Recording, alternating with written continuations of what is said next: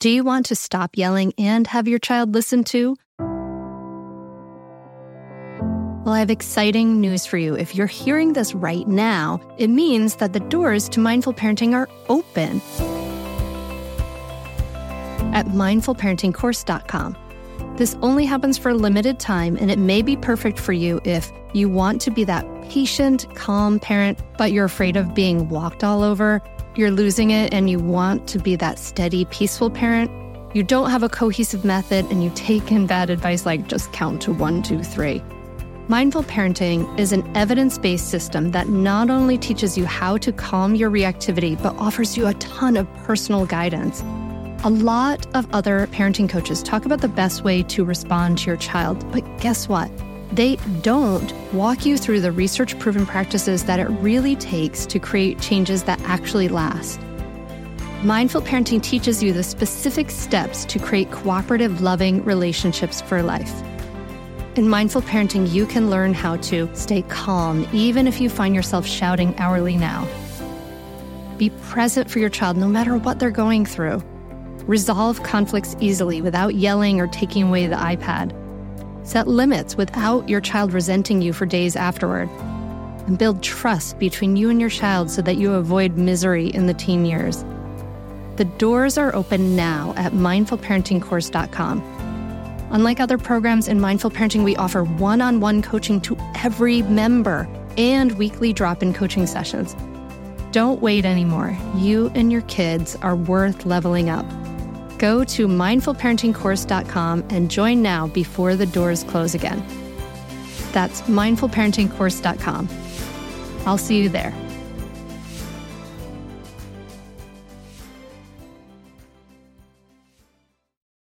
You're listening to the Mindful Mama Podcast, episode 122.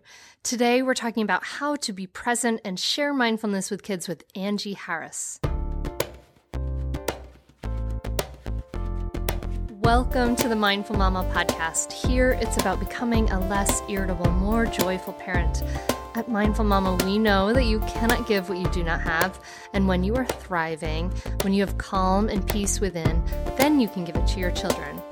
I'm your host, Hunter Clark Fields, Mindful Mama Mentor.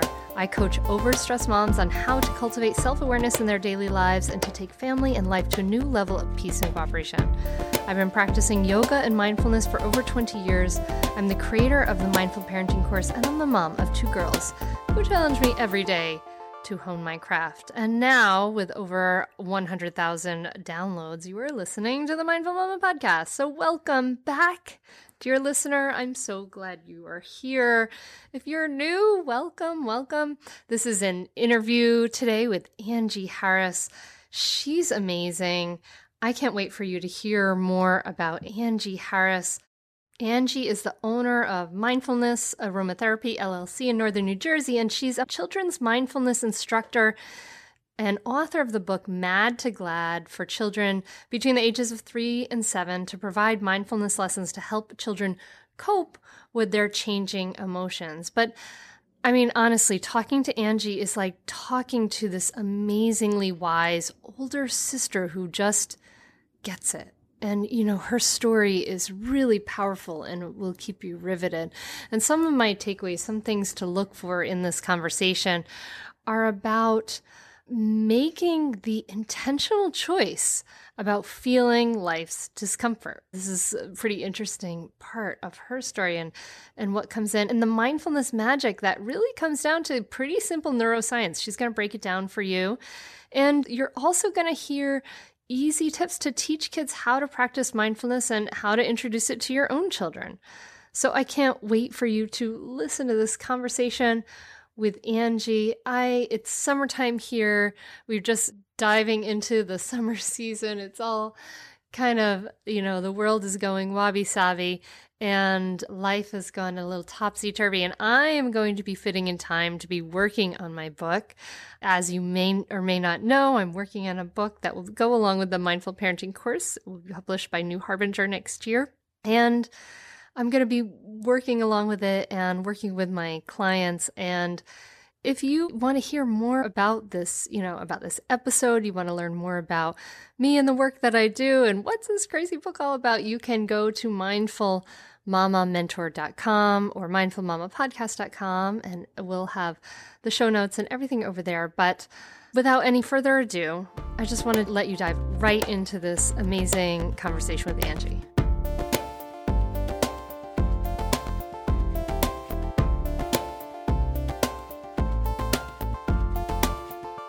Angie, thank you so much for coming on the Mindful Mama podcast today. I'm so glad you're here.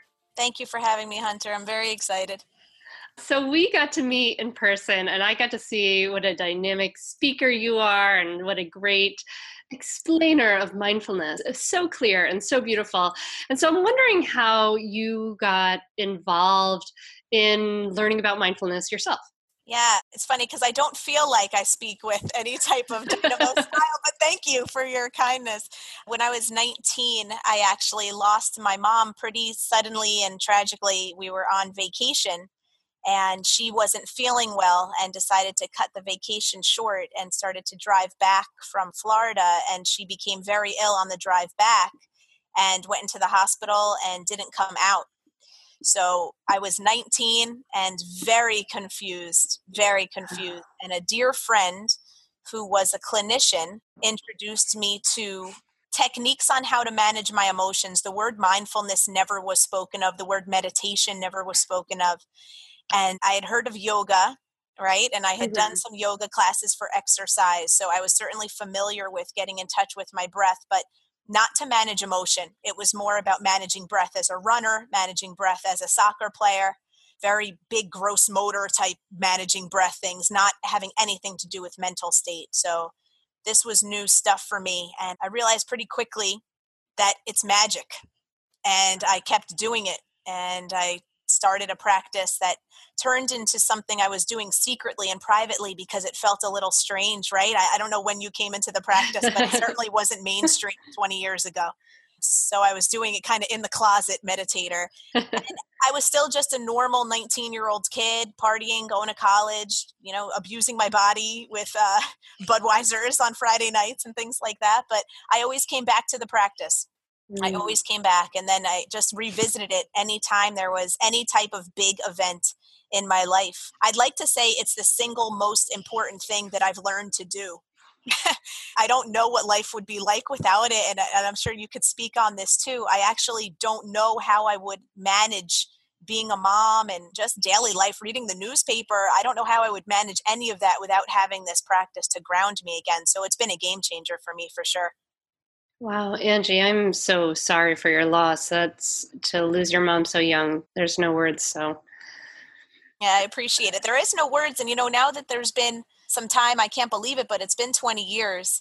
And I've had conversations with my mom, especially letting her know that that event has changed the trajectory in my life in such a positive way. And I hope that's not coming mm. across as callous. I would take my mom back in a second. However, I have to say, without that major event, my son is a hockey player, so I use the word check. I got checked that mm. event checked me hard and it humbled me and it made me realize all the people that are in my life how important they are i have no problem telling people hey you look good today i appreciate you you know because now i have this event that took someone away so i, I certainly appreciate life in a different way through tragedy absolutely yeah that presence of death it's funny because I'm really kind of fascinated by death in some ways. Like my mom is a hospice nurse, and I don't know, I have a little skull collection of. I'm fascinated by it because, as someone who's studied art history, the idea of the memento mori, the reminder of death in the painting, and I really think it's a thing that is so valuable to appreciating life. Like when your death is is present in your mind and your heart, that this is fleeting, then you don't futz around and waste your time, and you appreciate everything so much more. I mean, it it enhances the way you live your life when a presence of, of death is in your mind and your heart.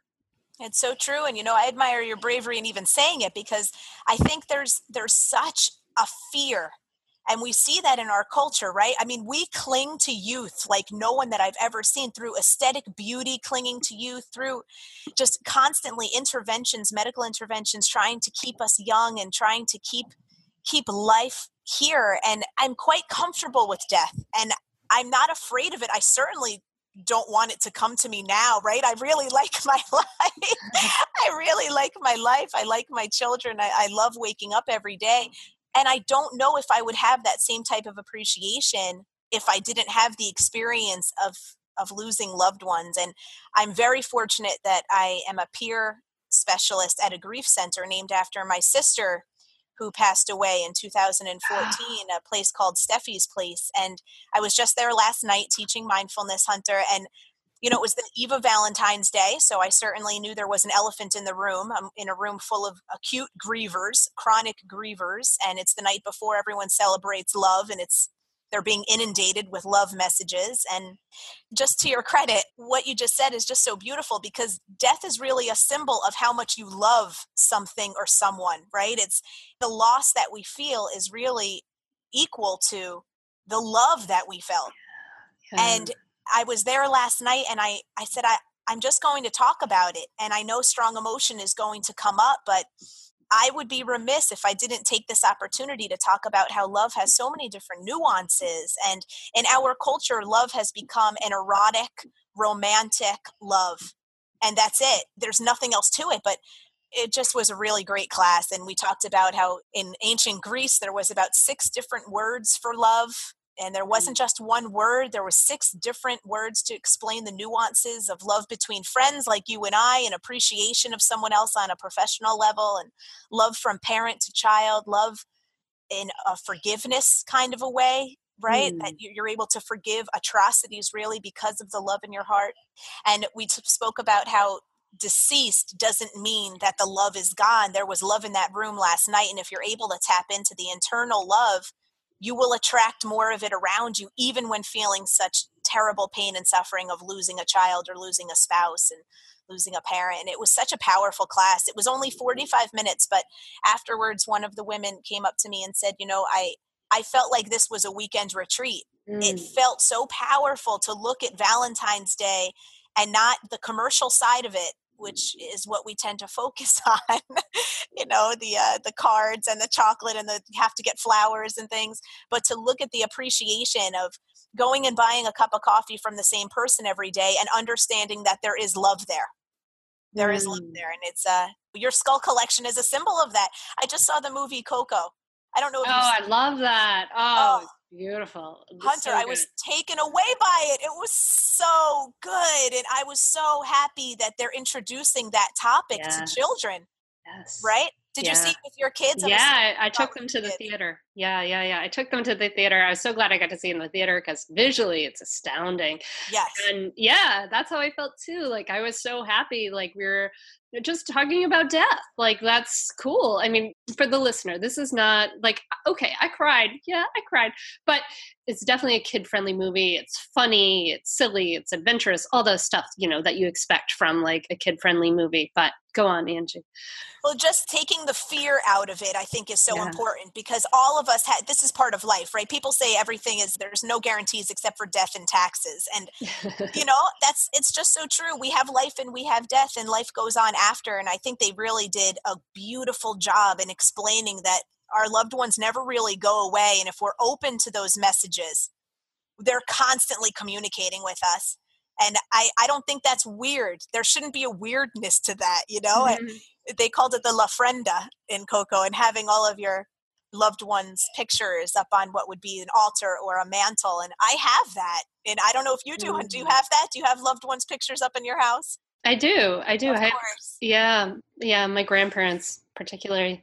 Let's keep them in our minds and hearts. And I think of that too. Like, you know, no matter what you believe, you could be Christian, Muslim, or you could be whatever. But what's really interesting for me to think about, you know, you could be atheist. And what's really interesting for me to think about is that like when you look at your pure science, like there's there's conservation of matter and energy. Like matter and energy can't disappear.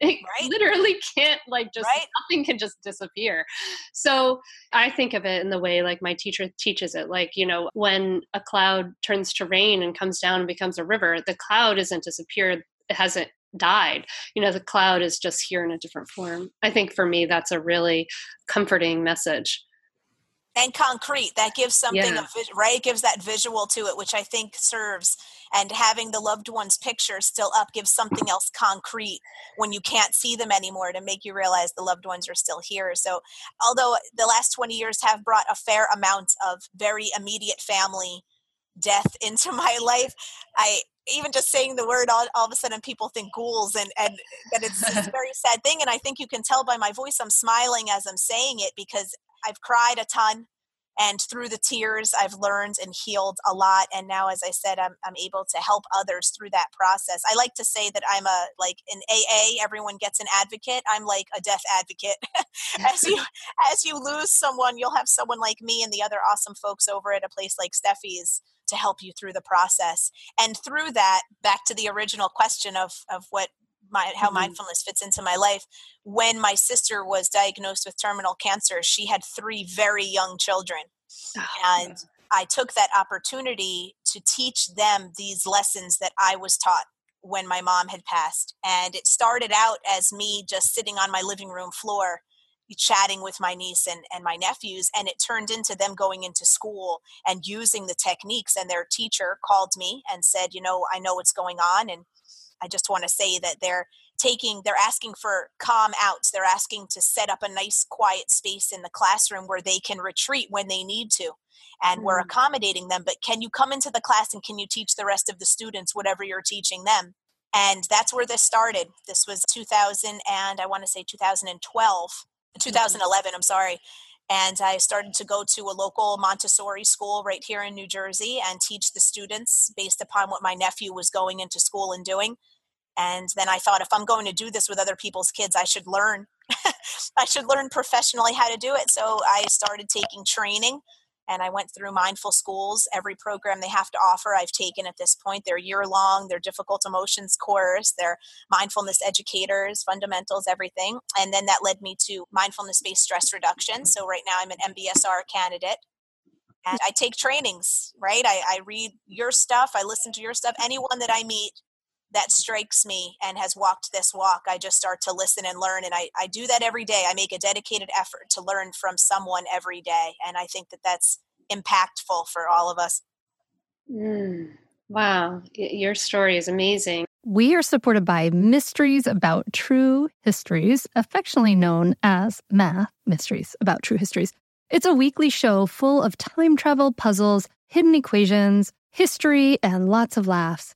I highly recommend this podcast. It's really wonderful, especially if you have kids like around like six plus, but it can totally be enjoyed by the whole family. So I listened to the episode, The Pirate Queen, and you're just dropped right in the middle of the action. People are fighting, there's sword fight. And then these kids, they've gone on a time travel mission and they have to solve problems in the midst of it. And it really just like exemplifies everything we support here at Mindful Parenting. You know, kids who are adventurous, doing things on the world, they're capable. And then they do things like they have to do math, they have to think critically, they have to code break and pattern solving and all this great stuff. Beyond just the Pirate Queen episode, which I highly recommend, episodes transport listeners to moments in history too, like Pythagoras, ancient Greece, the era of the Aztecs, Sir Isaac Newton's England, and more. So jump in with your family, follow the adventures of Max and Molly on an adventure through time with puzzles and hidden equations and laughs. And it really does make learning really fun and really cool. Perfect for ages six and up New episodes drop every Thursday, each stacked with so much laughter that your kiddos won't even realize how much they're learning.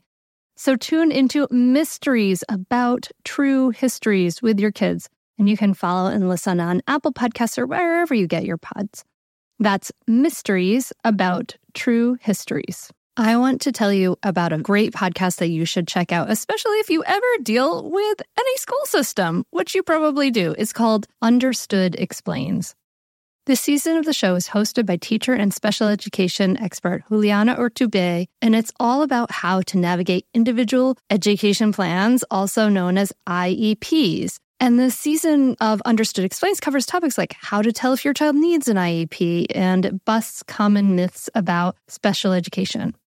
So I checked out the episode on the difference between IEPs and 504 plans because my daughter Maggie uses a 504 plan and it was really, really helpful. It went over all the differences, which one's better, how to get them, different myths and what your rights are, all kinds of different things that you should understand if your child may need extra help in education through an IEP or a 504 plan.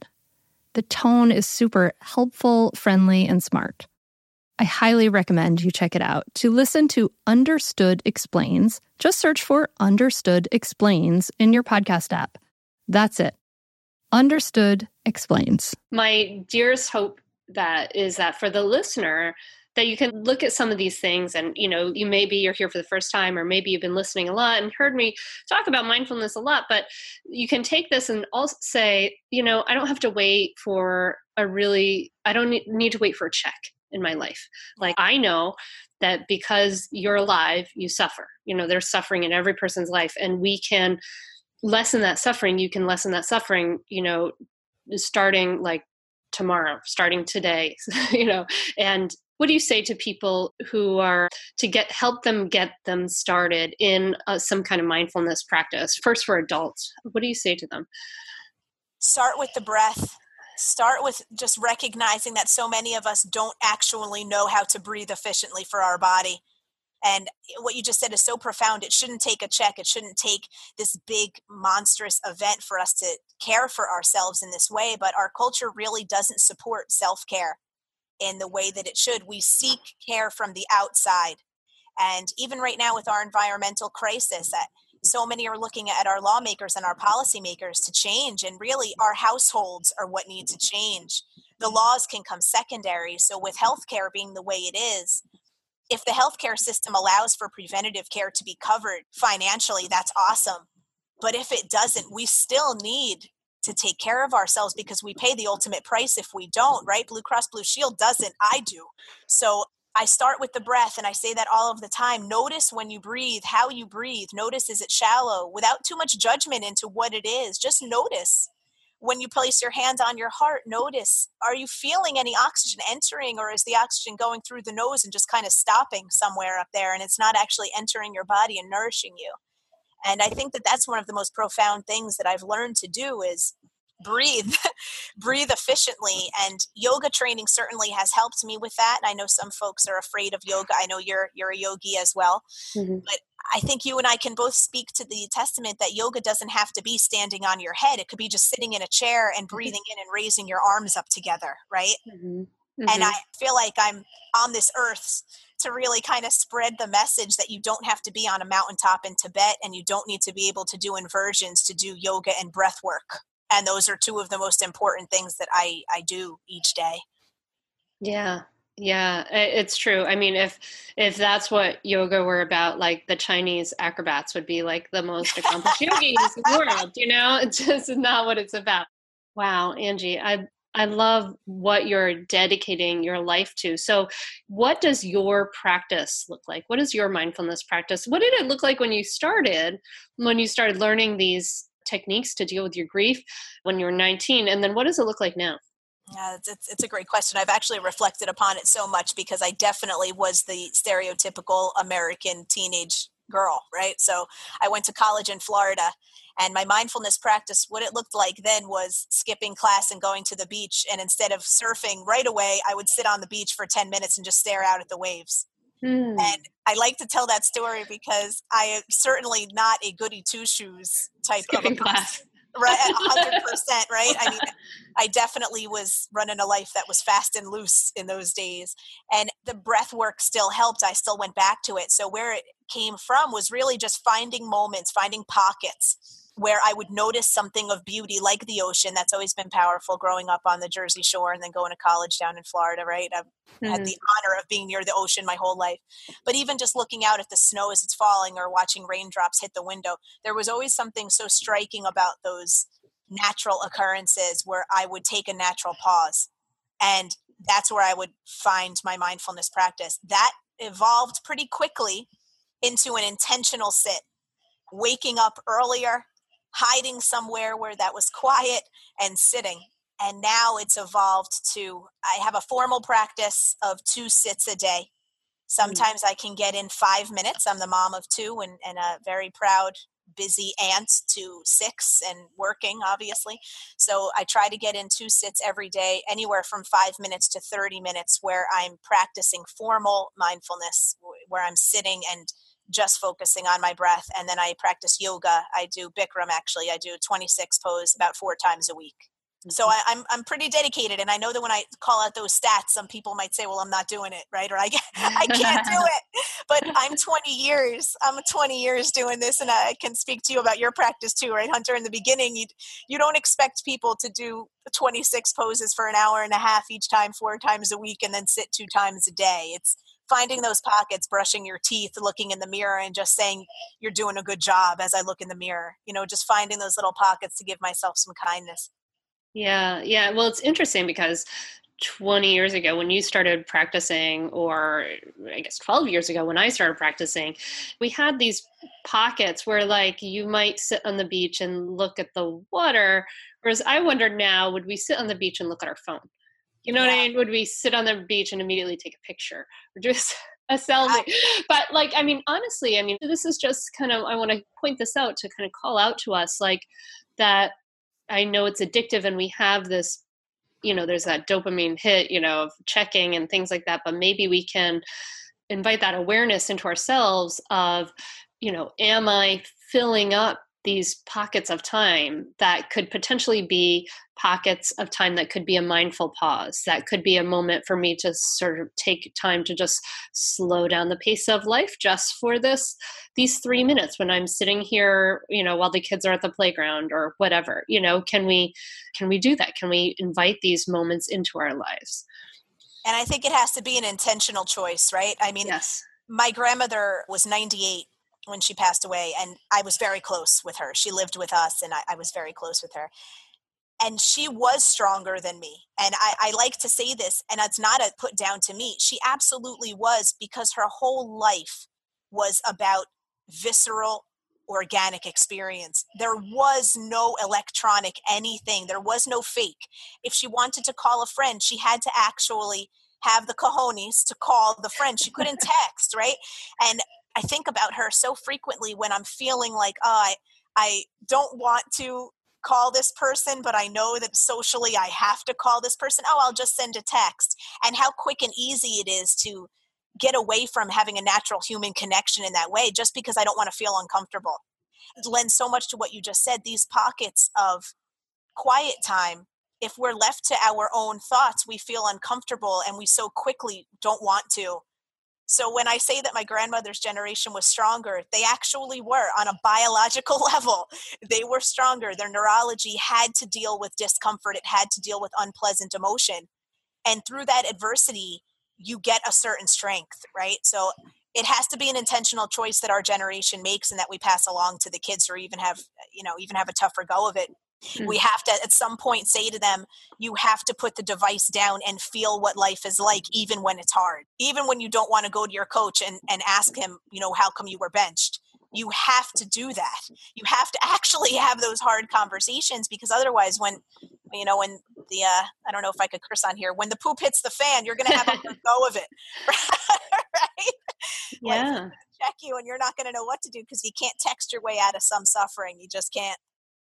Yeah, I heard somewhere someone say, your comfort zone is your prison. And I thought, oh, yeah, you yes. know, and that's what all of these things do is keep us comfortable, keep us distracted and keep us comfortable. But it's funny because like social interactions face-to-face interactions with our friends and our loved ones can be uncomfortable but they are the things that bring us the most satisfaction and joy and well-being all these things in our life. It's really fascinating to think about that you know? It is and to get so comfortable with that spectrum of emotion and i see it with the children i teach. I teach right now i'm in a mostly preschools. I do teach all the way up to 18 in high schools but right now the contract that I've been hired for as an outside provider is in a very large district in New Jersey called Asbury Park, and they have 36 preschool classes spread among seven schools. It's a very large district, serves a very diverse, very, very large population.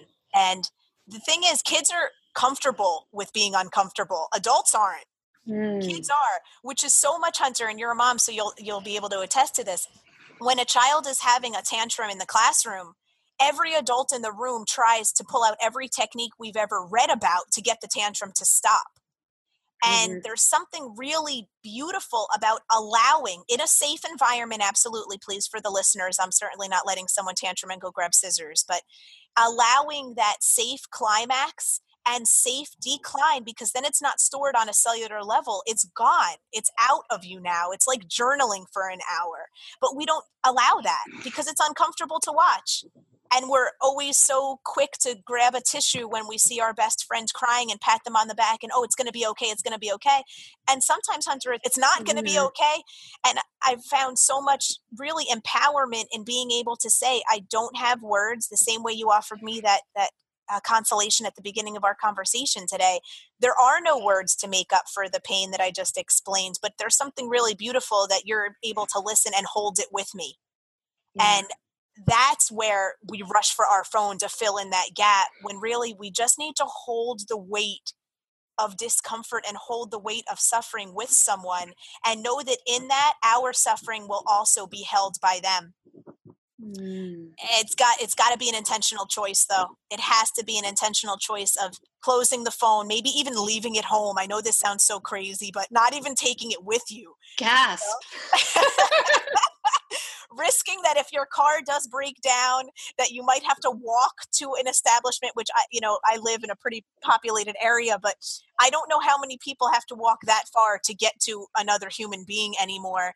And we're so quick to say oh well i have to take my phone just in case something happens with my car. Well chances are your car is not going to have anything happen. And if it does happen, chances are the other person has a cell phone, or you can walk to somewhere else that has one, right? So it has to be an intentional choice. And I think the world will change if we make that choice. You know, I, I think through mindfulness practice, we're doing some, when I say we, I'm including you and our whole community in it. We're doing some really beautiful work to plant seeds to see these generations change and go back to not looking outward for answers and realizing that we have all of the divine wisdom right within us. I know that it sounds very flowery and the language sounds really flowery, but if any of the listeners who have never practiced mindfulness just sit and focus on their breath for even, I'd say, a minute, I think those flowery words would become a reality really quickly. Yeah, yeah, I really appreciate everything you're saying because really that's what that's what I teach in, in mindful parenting is that deeper work. I mean, the deepest work we do is that deeper work of being able to sit with your own discomfort, getting yourself grounded enough so that you can sit with your own discomfort. So when your kids are having their feelings, you don't feel like you have to stop it or fix it and change it immediately. Like you can actually sit. You go to that ideal of being able to sit with your kid who's maybe losing it and just be with them. And through that give this incredible lesson that hey it's okay for you to have these feelings and it doesn't mean i don't love you i'm still here for you. You know it, it sends all these messages and you don't even have to say them you know you just have to to be there. But it's funny because it's such it so goes against the grain of our culture. It's so funny because I've been reading the Little House on the Prairie series with my seven year old daughter. Oh, okay. Which is great in so many ways, except it's so funny. They describe everything in detail, but how do they go to the bathroom? I have no idea. Anyway, but one of the things, and like Ma just suddenly has a new baby in the new book, but and so many of them, right? So many babies. so many babies.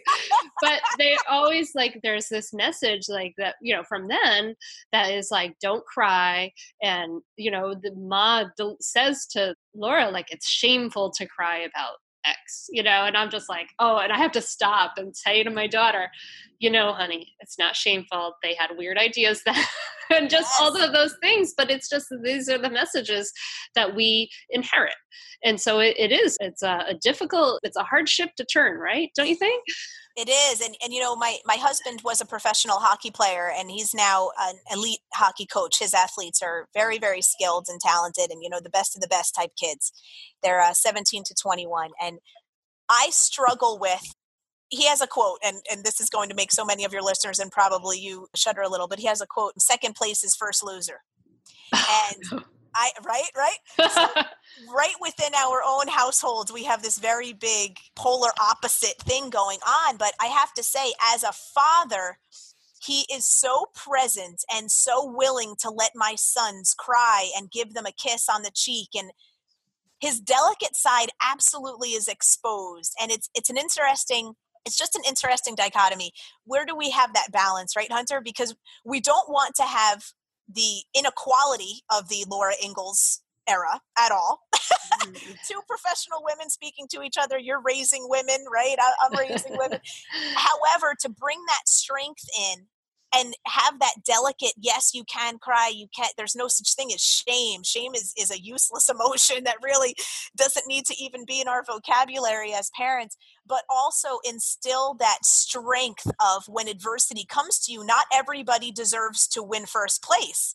Not everybody comes in first. There there is a winner in a race. If there's two people next to each other the olympics are on right now. I mean it's in our face everywhere we go. There is a gold and the person that wins gold does deserve to say that he or she had a quicker time than the other one right? So i struggle with that in my own parenting and actually you taught me a bit about that. You told a beautiful story when you and I were on the panel together back in October, a beautiful story about taking the best parts of the parenting that you received and implementing new strategies with those, recognizing that your parents were just human.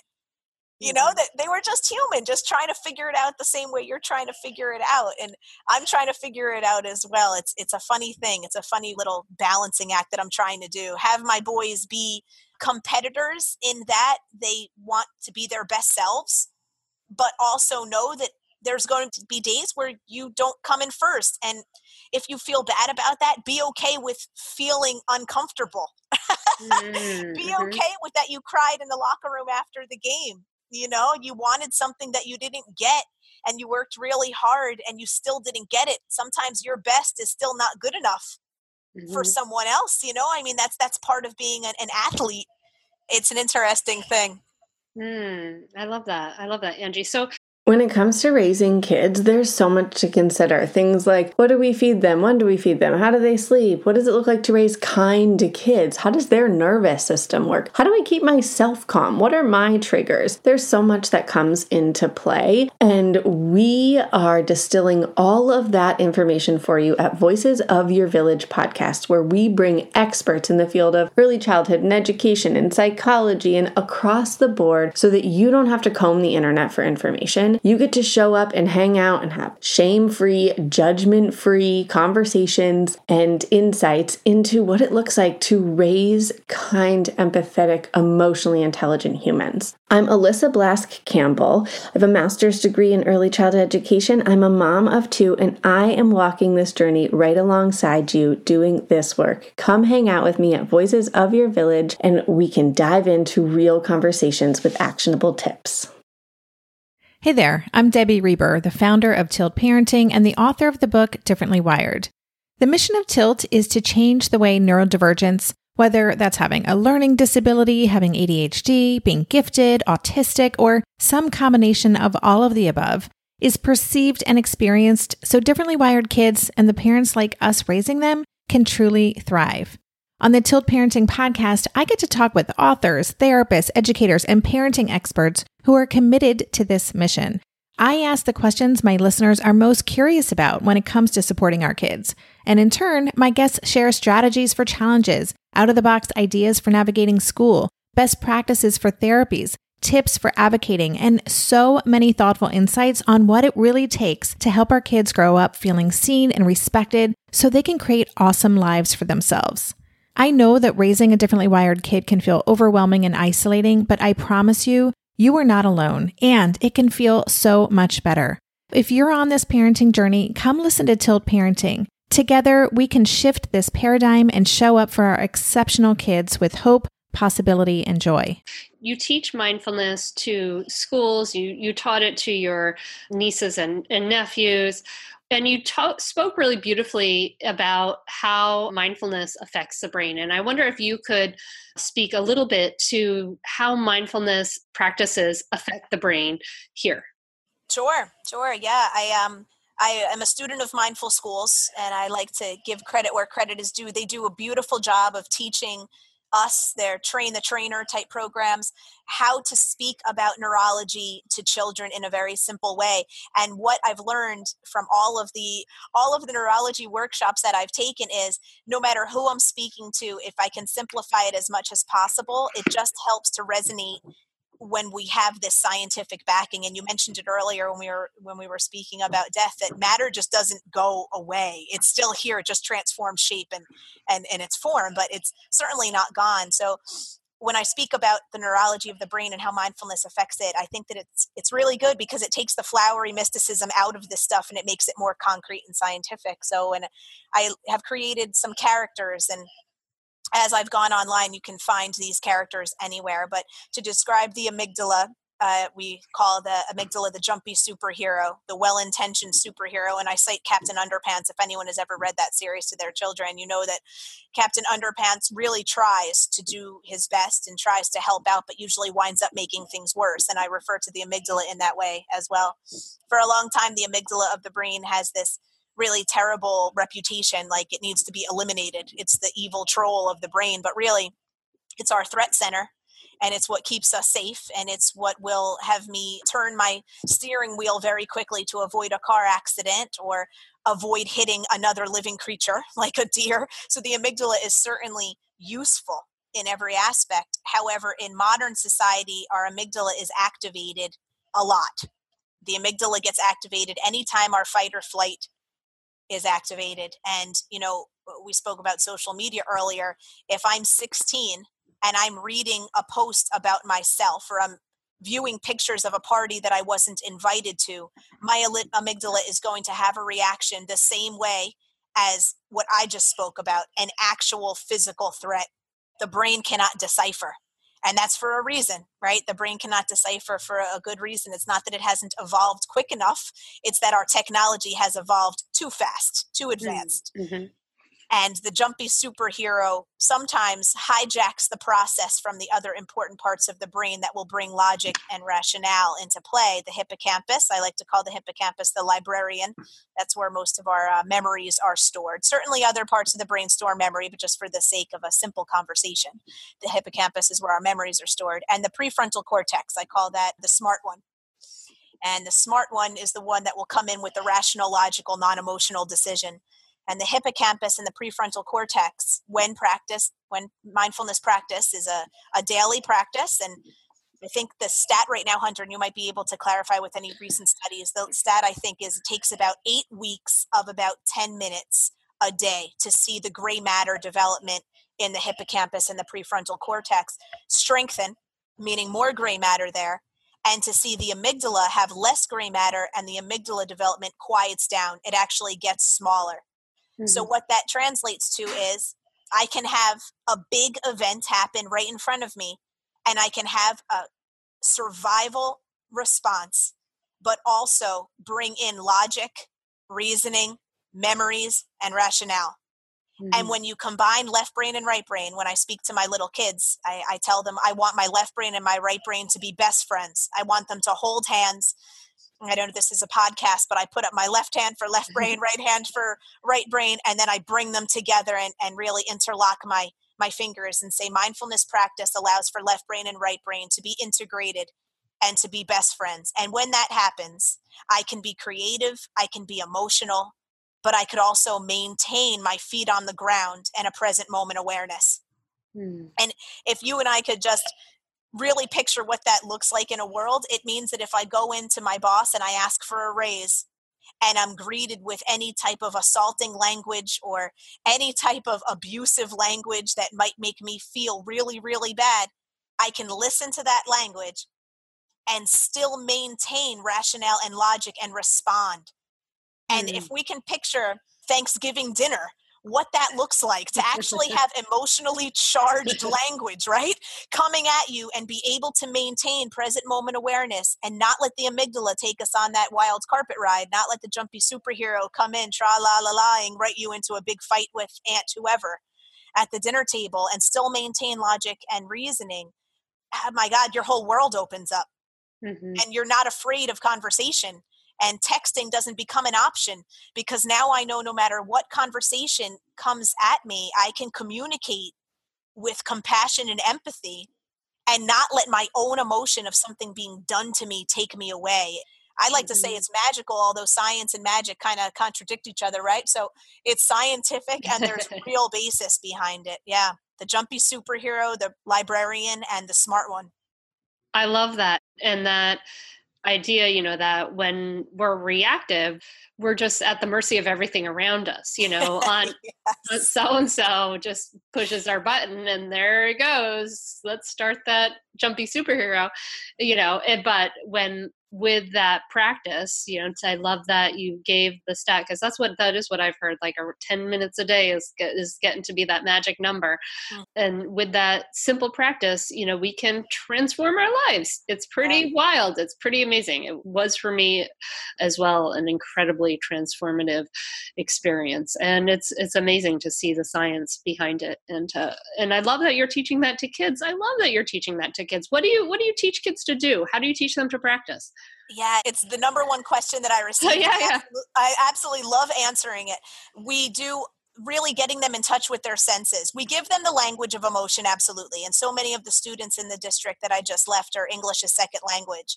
And I like to explain to the teachers this is emotion as second language, this is ESL. Right? This is emotion as second language because so many of us are not in tune to the emotion. And we also hear the term mind, body, spirit. We hear it everywhere. And I explain to the teachers and to the students as well every thought has an associated emotion and every emotion has an associated physical sensation. It might be neutral and you're not noticing it, but every thought that's the mind has an associated physical sensation and an associated emotion mind, body, spirit.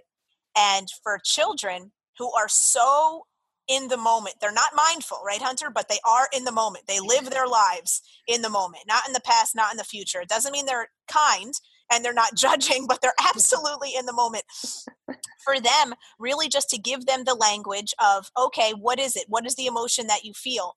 I feel sad. They have that language. There's been so many social emotional learning programs throughout our school systems over the last 20 years that the language is there, but that's where the education stopped the education didn't take it a step further to say, okay, now what? Right? When your child says, I'm sad, okay, great, they've named it, but now what do I do with it is really the most common question I receive. So I ask the children, where does that emotion live in your body? How do you know you're sad? And they might say, because I'm crying. And then I'll point out, well, crying is like a cough when you have a cold. The crying is secondary. The crying came after there was something that told you that you were sad. What was it? They may start to tell me the story of little Angie that took their ball, right? And I usually don't cut them off. I let them process. Processing is an important part of development for the child. So I let them process and tell the story. And then I don't ask any other questions about the story or what happened. You'll never hear me say what happened. I will go right back to how did you know? What did your body tell you? When Angie took your ball, how did you know you were frustrated? Was it in your belly? And I'll point. I do a lot of pointing and a lot of gesturing and total physical response, really, to communicate. Was it in your belly? Was it in your heart? Where was it? And once they practice this, number one, they can answer you very quickly. You'd be amazed how quickly a child knows where emotion lives in their body. Adults we just don't give them the credit that they deserve. they are absolutely in tune with what's happening. Once we show uh, shed a light on it, they get it. So once we have it, okay, when I'm sad, I feel this feeling in my belly. I then ask them to put their hand on their belly and now breathe in through your nose like you're smelling a flower. Actually, smell the air. Notice when your inhale needs to transition to exhale and then blow all the air out through your mouth like you're the big bad wolf blowing a piggy's house down, like you're blowing out a candle, like you're blowing up a balloon. Those are three really popular visual cues for kids. And that's where we start. Then we go into mindfulness of sound. Usually I bring a vibratone or a bell, but you can use a pot or a pan, anything from your kitchen for anyone that's listening to this podcast and you want to do this as soon as you stop listening.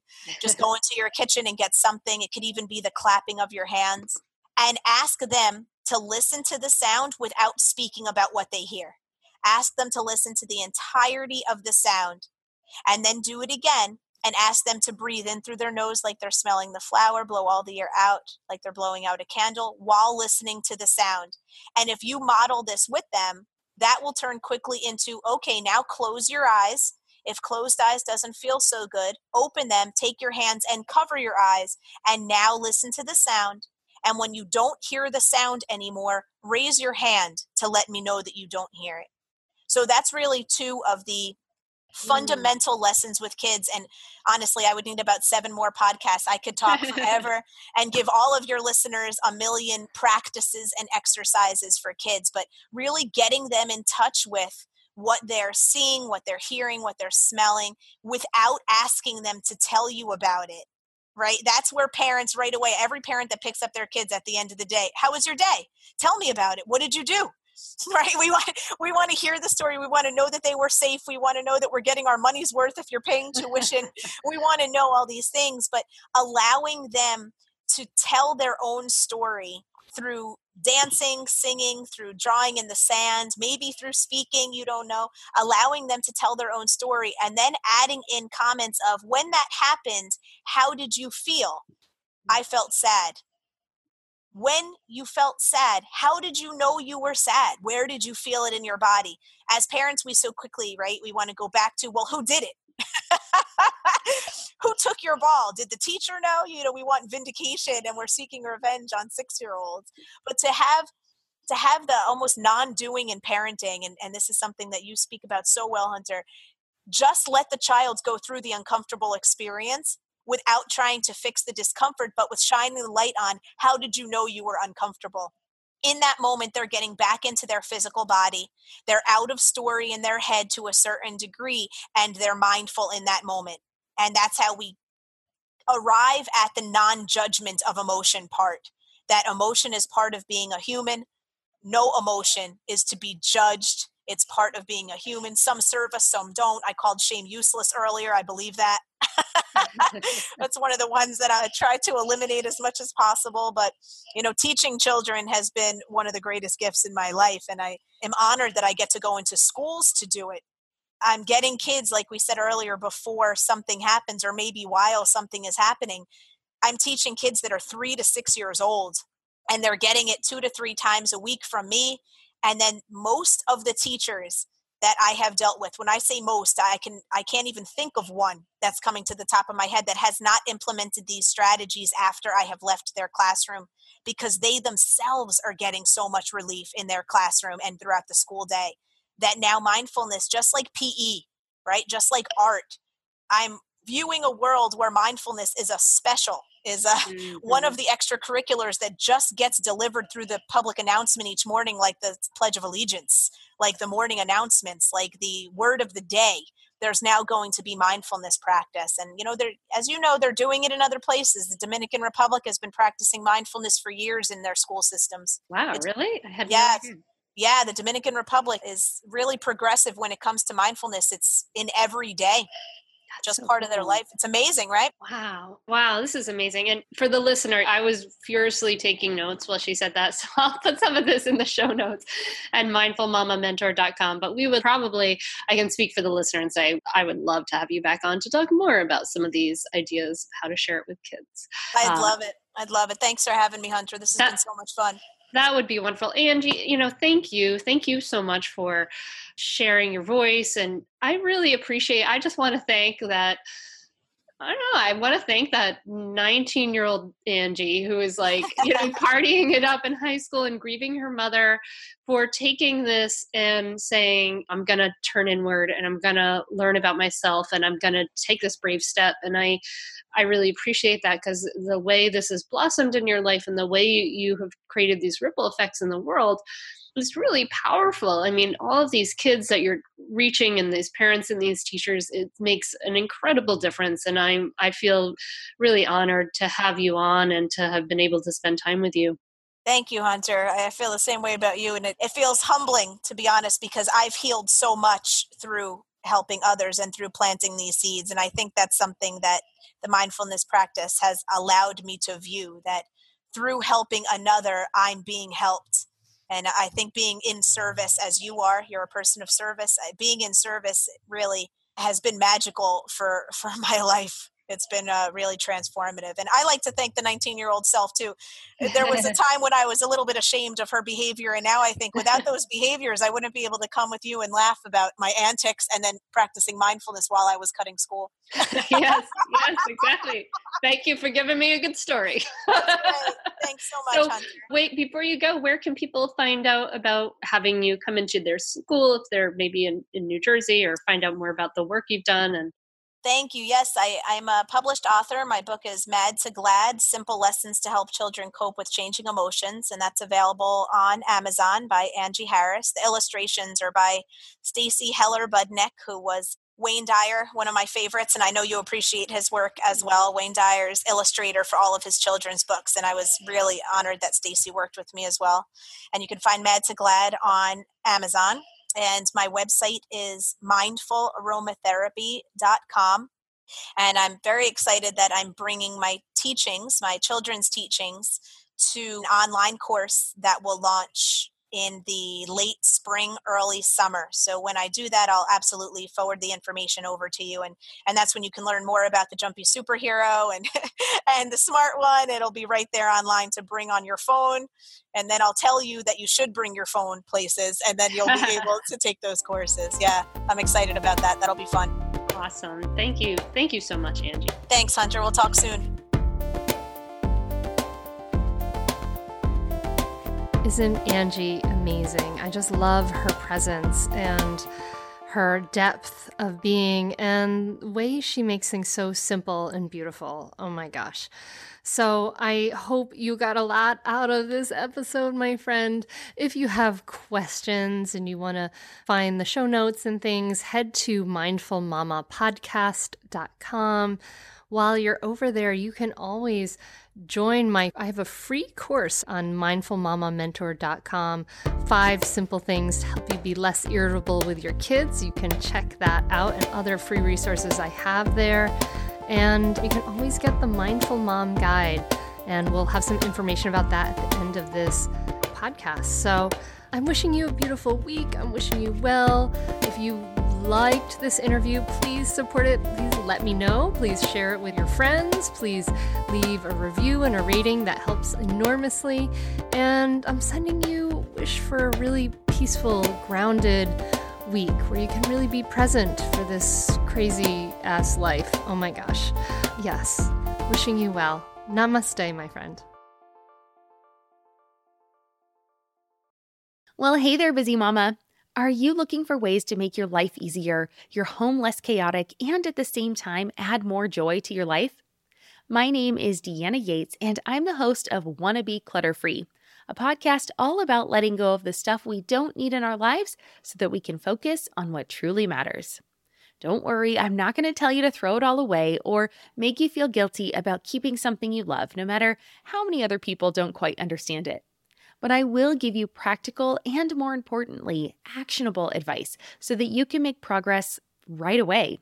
And you won't just hear it from me, there are amazing guests too. It's like having your bestie in your pocket telling you it's okay to let go of the things that are not serving you and your family in a totally non judgmental way. So join me over on the podcast where we can work on progress over perfection for those of us that want to be clutter free.